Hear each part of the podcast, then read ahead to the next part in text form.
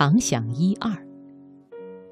朋友买来了纸笔砚台，请我题几个字，挂在新居客厅里。这使我感到有些为难，因为我自知字写的不好看，何况已经有很多年没写书法了。朋友说：“怕什么？挂你的字，我感到很光荣。我都不怕了，你怕什么？”我便在朋友面前展纸磨墨，写了四个字：“常想一二。”朋友问：“这是什么意思？”我说：“我字写的不好，你看到这幅字，请多多包涵，多想一两件我的好处，就原谅我了。”看到我开玩笑的态度，朋友说：“讲正经的，到底是什么意思？”我说：“俗话说。”人生不如意的事十常八九，我们生命里面不如意的事占了绝大部分，因此活着本身是痛苦的。但扣除八九成的不如意，至少还有一两成是如意的、快乐的、欣慰的事情。如果我们要过快乐的人生，就要常想那一二成的好事。这样就会感到庆幸，懂得珍惜，不致被八九成的不如意所纠结了。朋友听了非常欢喜，抱着常想一二回家了。几个月之后，他来探视我，又来向我求字，说是每天在办公室里劳累受气，一回家之后看见那幅常想一二就很开心，但是墙壁太大。字显得太小，你再写几个字吧。对于好朋友，我一向有求必应，于是为常想一二写了下联“不思八九”，上面又写了“事事如意”的横批，中间随手画了一幅写意的瓶花。没想到过了几个月。我再婚的消息披露报端，引来许多离奇的传说与流言的困扰。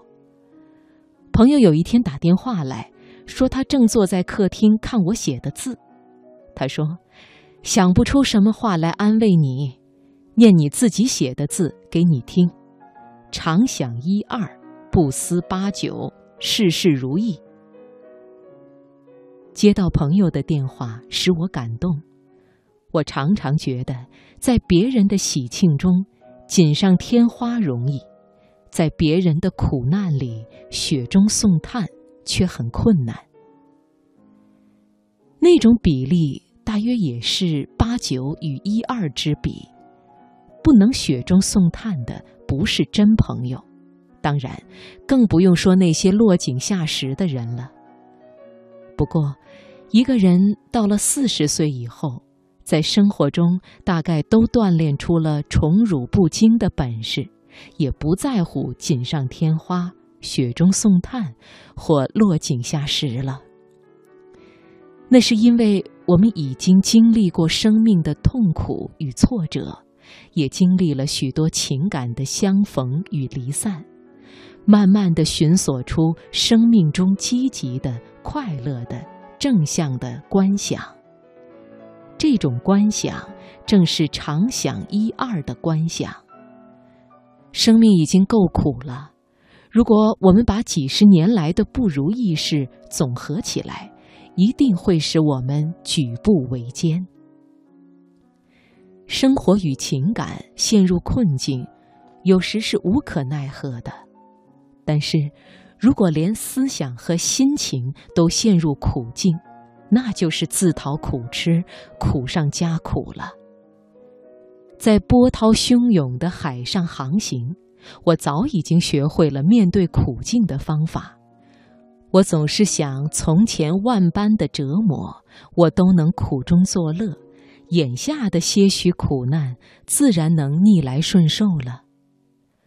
我从小喜欢阅读大人物的传记和回忆录，慢慢归纳出一个公式。凡是大人物，都是经历过苦难的，他们的生命几乎就是人生不如意事十之八九的真实证言。但是他们在面对苦难时，也都能保持正向的思考，能常想一二，最后他们超越苦难，苦难便化成生命中最肥沃的养料。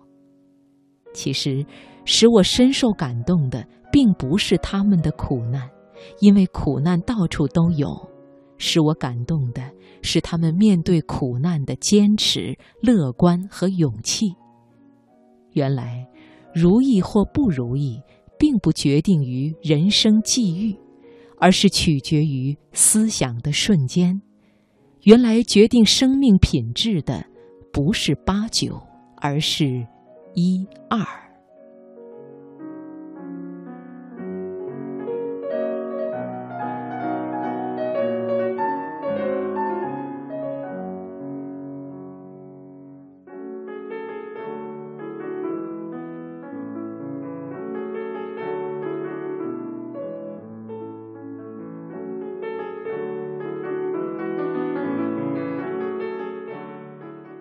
时间过得很快，今晚的财经夜读到这里就全部结束了。刘静代表责任编辑小月，制作肖磊，感谢大家的收听。明晚同一时间我们再会。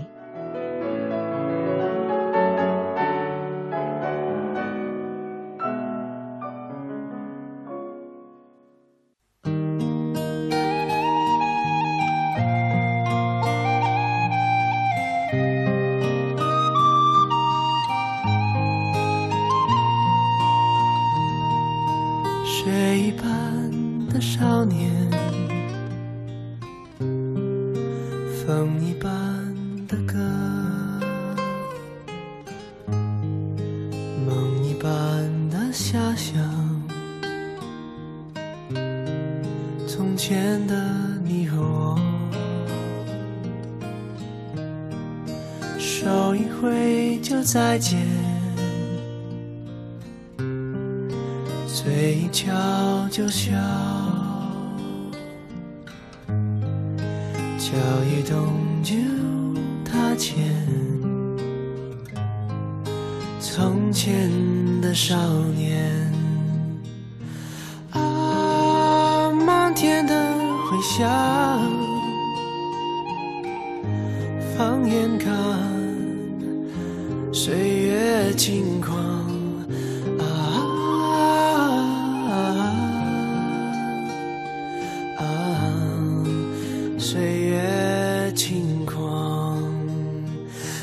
风的日子留下奔放，细雨飘飘心晴朗，云上去。云上看，云上走一趟，